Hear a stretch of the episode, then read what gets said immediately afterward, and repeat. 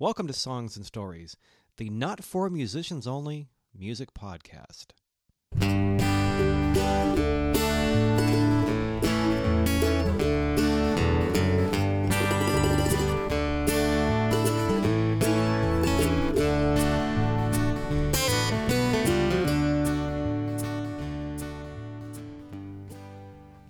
Well, hey there. Welcome once again to Songs and Stories. I'm Michael Gaither, and this is Songs and Stories episode number 76. Well, like I said at the end of the last episode of Songs and Stories, I came into songwriting and playing really as a music fan first, uh, being enamored and inspired by lots of different songwriters, and today's guest is no exception. Eilen Jewell is a Boston based songwriter who combines uh, kind of a Loretta Lynn quality of her voice with some great modern country songs. Yeah, real country, not the kind of stuff you hear on the radio as we'll talk about in the interview, along with what I described as sort of a, a subdued rockabilly band. Uh, she has a, a, guy named Jerry Miller who plays the dynamite electric lead guitar. Stand up, there's a stand up bass and a minimalist drum kit, and that's her complete sound. She plays acoustic rhythm guitar as well with the band, and it, it's really a nice sound that combines kind of an old country sound with some 60s influences and it, as most modern songwriters she ends up with a sound that's totally unique using you know old styles of music like most of us try to do i saw her last spring at the strawberry music festival up in yosemite california and she's been to santa cruz twice since then in fact they're based in boston but they've done complete two complete cross country trips back here to the west coast uh, really within the last six months. So they're hopefully building up a following. Uh, one quick aside before we get into the interview is I, I, I find this, I think, when you, when you discover an artist, you get very protective of them sometimes. In fact, my wife and I were watching Eilen Jewell play um, at the main stage at Strawberry, then play uh, the gospel set because she has a side project called the Sacred Shakers, which you'll hear about in this interview and she mentioned she was playing in Santa Cruz, and the venue she was playing at was a tiny little place, nice place, but small. And, and my wife Cindy said, "She shouldn't play there. She should be playing the Rio or Don Quixote's or someplace big. She's better than that." And uh, so it happens when you discover an artist you're really fond of. You really want to, a lot of people to see them and to have them play big places. But hopefully, Eilen and her band will keep coming out here and build a following and play those bigger places that we think she should be playing in. Uh, before we talk to Eilen, I want to remind you that if you're new to the podcast, Songs and Stories, there were links to go with this uh, interview on my site, michaelgaither.com. It's M I C H A E L G A I T H E R.com. Look for Songs and Stories episode number 76, and uh, you can find some links to go with Eilen Jewell, and some, there's some links to her tour dates and her CDs. In fact, her newest CD again is called Sea of Tears, and you can get it on CD or on vinyl, which I thought was very fitting for sort of a retro sounding artist. In fact, I love when artists release their latest records on records on vinyl. I keep threatening to release my next project on 8 track tape, but nobody's really going for that idea, so I might have to pass on that. Anyway, let's hear a couple of things. Let's hear the title track, Sea of Tears, off her latest release, and then let's also hear 12 Gates to the City off the Sacred Shakers project, and then we'll talk with Eilen Jewell in Santa Cruz.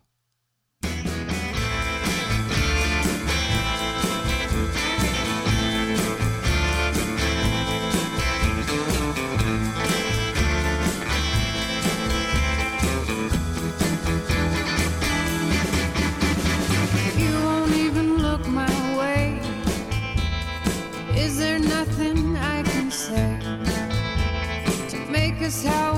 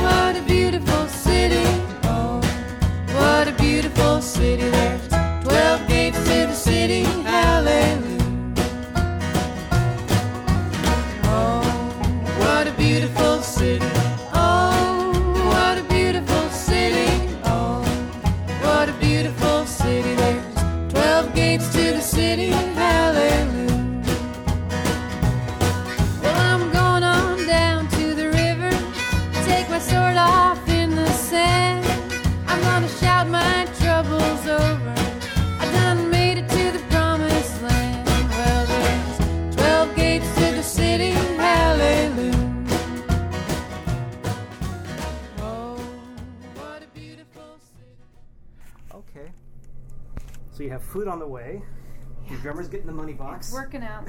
okay. Well, nice to meet you finally. Yeah, you we saw you um, Strawberry this last year, Oh yeah. and my wife and I actually had these, these, these we both had these horrible chest colds. We made it out for three bands: Michael Franti, um, Mike Farris, and you.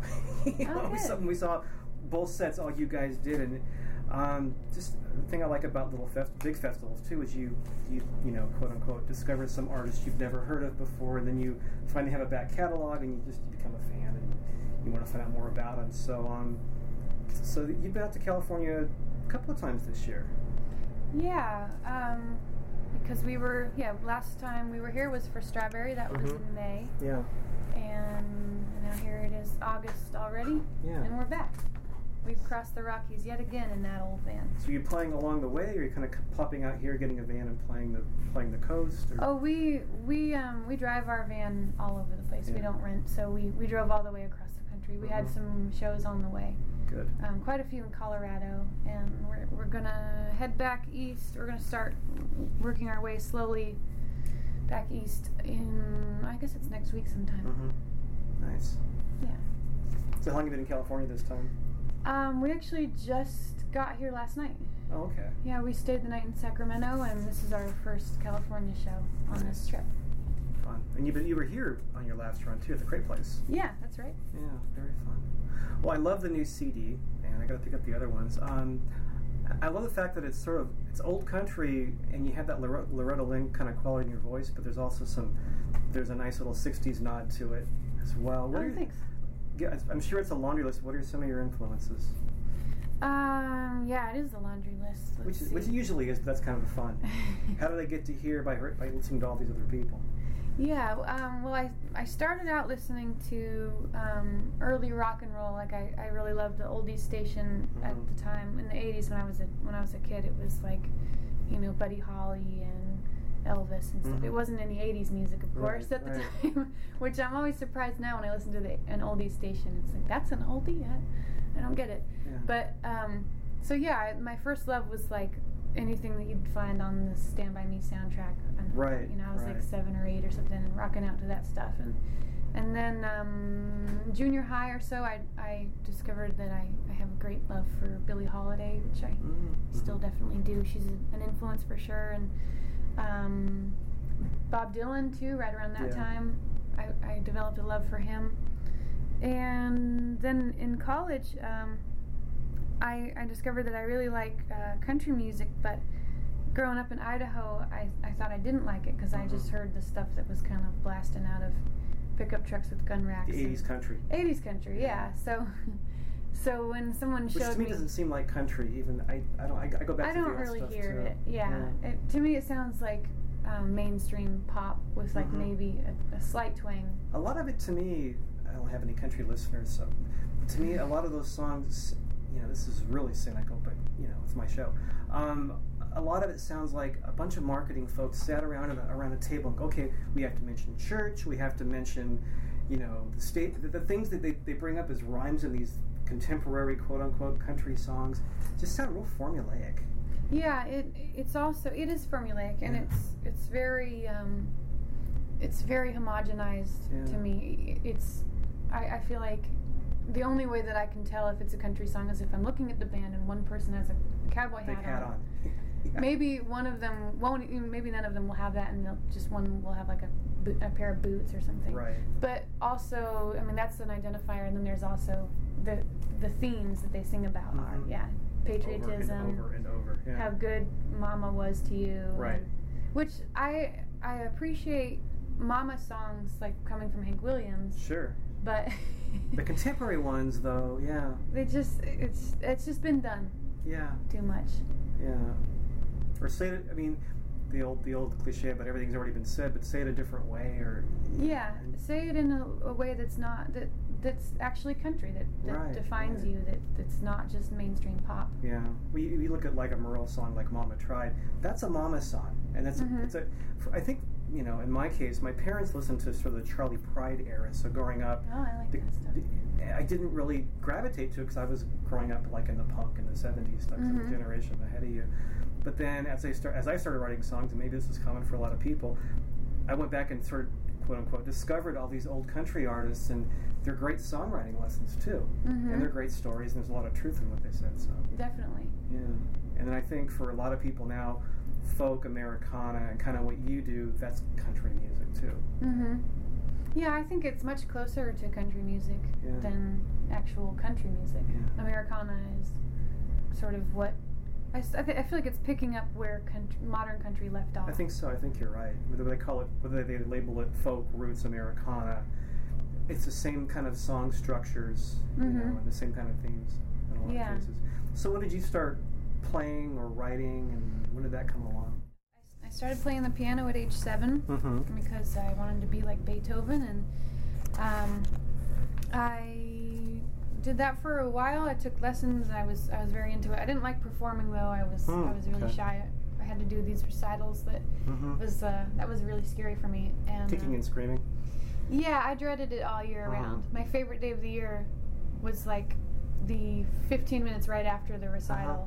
Yeah. So like the I don't know the latter half of the day of the recital, because then it meant there were 364 more days. Before you had to endure it again. Mm-hmm. Okay. But so I never really thought I'd be a performer, but Right. I sort of fell into it.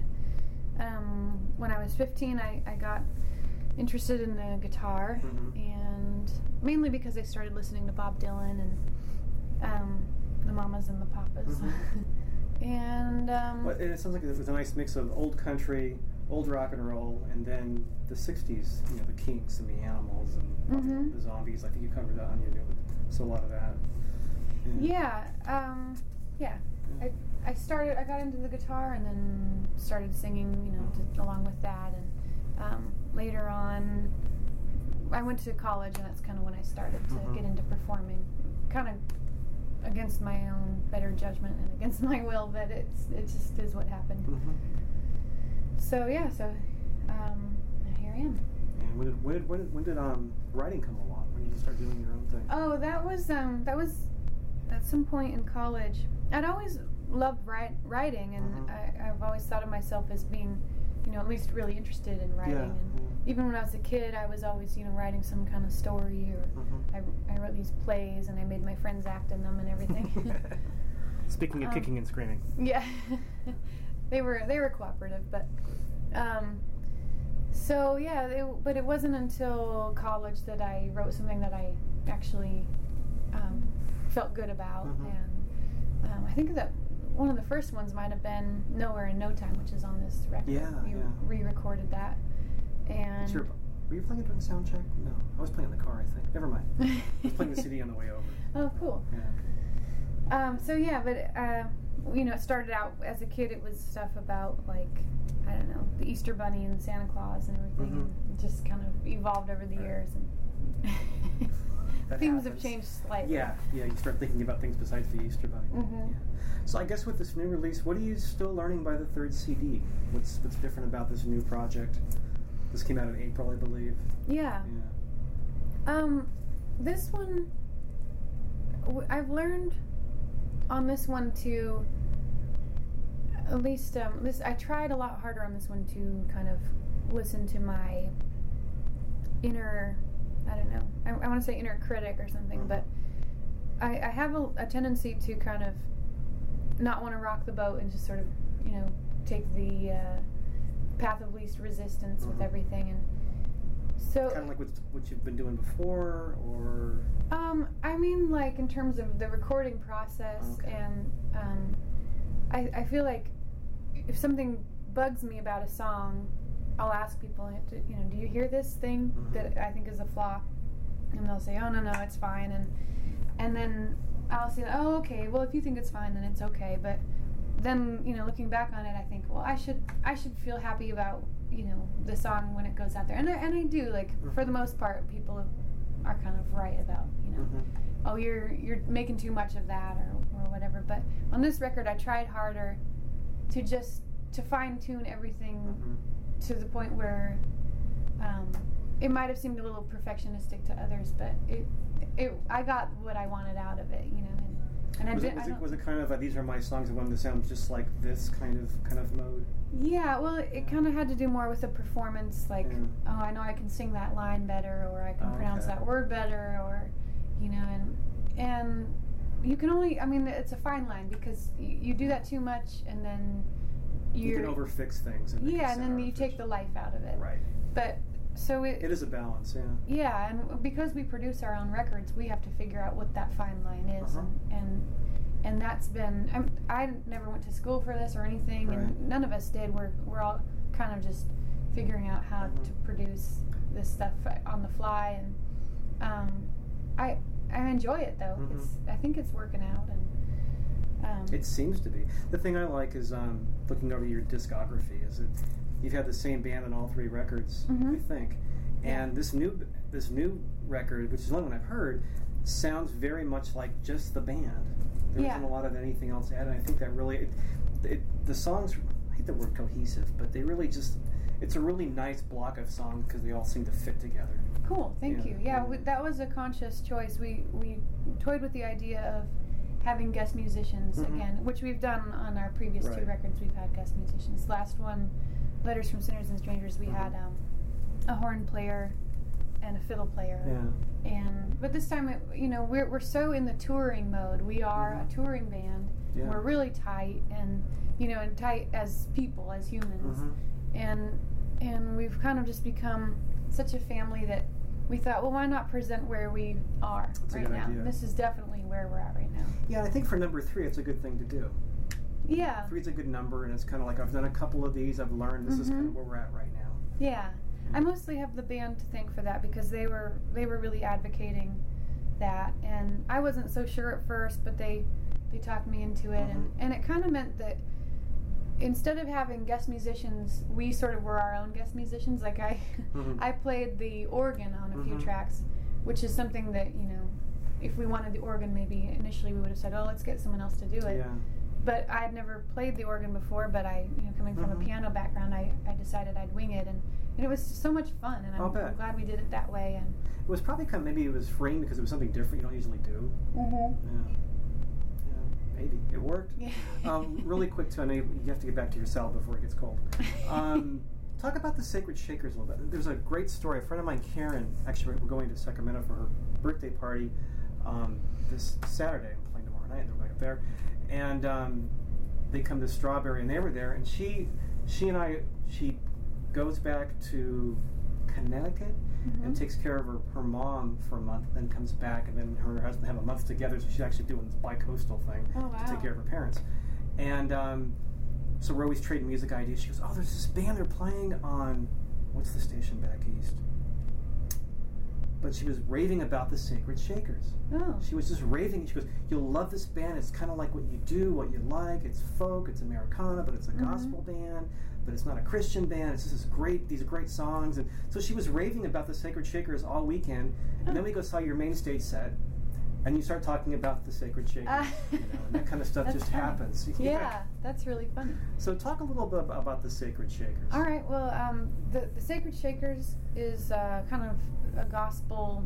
I don't know. We, we like to call it a super group, and it's it's the four of us in, Mhm. in my band, Yeah. plus four musician friends of ours, Mhm. and there's five different singers, and we all take turns leading songs. There's lots of harmonies, and um, we have the uh, Dan Kellar, who's on our previous two records Mhm. playing fiddle and got a banjo player and um, it's fun it's like it's all kind of in this rockabilly country-ish bluegrass uh, folk kind of way and um, And it works as a gospel record, but it's it's kind of a, yeah, it's, it's just a, a great bunch of songs and a great bunch of people playing on it. thank you yeah we we have a lot of fun with that and um, we kind of felt like there's so many gospel songs that we love Right. that people are kind of I don't know, I feel like they're trying to make them into I don't know, it's sort of a similar complaint about, you know, modern country music. Yeah.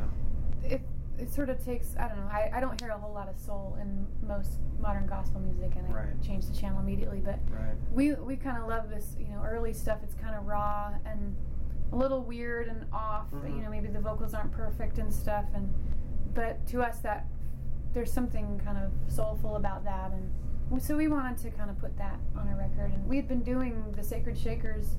We'd we'd been going on for um, a couple years live every Sunday. We did a, a country gospel brunch Mm-hmm. and that had to break up when we started going on the tour on Oh. tour a lot and so um, Jason, the drummer, he was kind of the it was his brainchild, you know. Mhm. Um, he wanted to memorialize that that weekly, you know, country gospel brunch thing, and and um, At least document it once. yeah, and and it kind of we, we thought it was like, well, this is the band that was, you know, and, Mhm.